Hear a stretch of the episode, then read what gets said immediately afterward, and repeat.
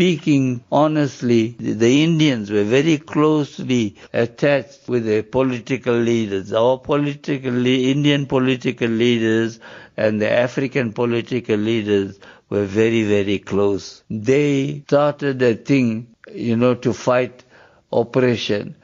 And we were lucky in one way that when all these things happened, the white newspapers were not interested in the black stories. They were not promote apartheid.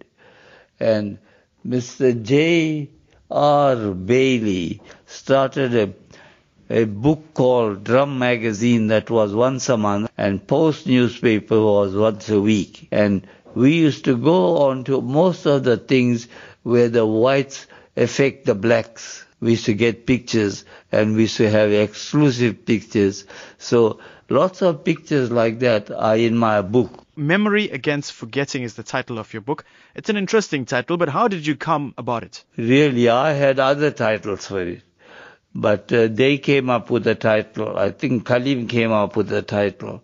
And he said, well, that's, you know, we want to remind the people of all these things that we took place. This book depicts some of the iconic pictures from South Africa's checkered past. But tell me, what made you want to distribute this book now, especially at this stage of your career? Well, you know, the people of today, the blacks, the Indians, all of us non-whites, we don't understand how we fought for the apartheid. And I didn't fight for the apartheid actually. I was just doing my job. And I thought it is fit for people to see how we worked so closely with the, the Indians and the blacks worked together and they brought about this what we are having today, you know, a, a non-apartheid movement. And what sort of an impression will you think this book will give to people viewing it, especially with regards to the youth? Well,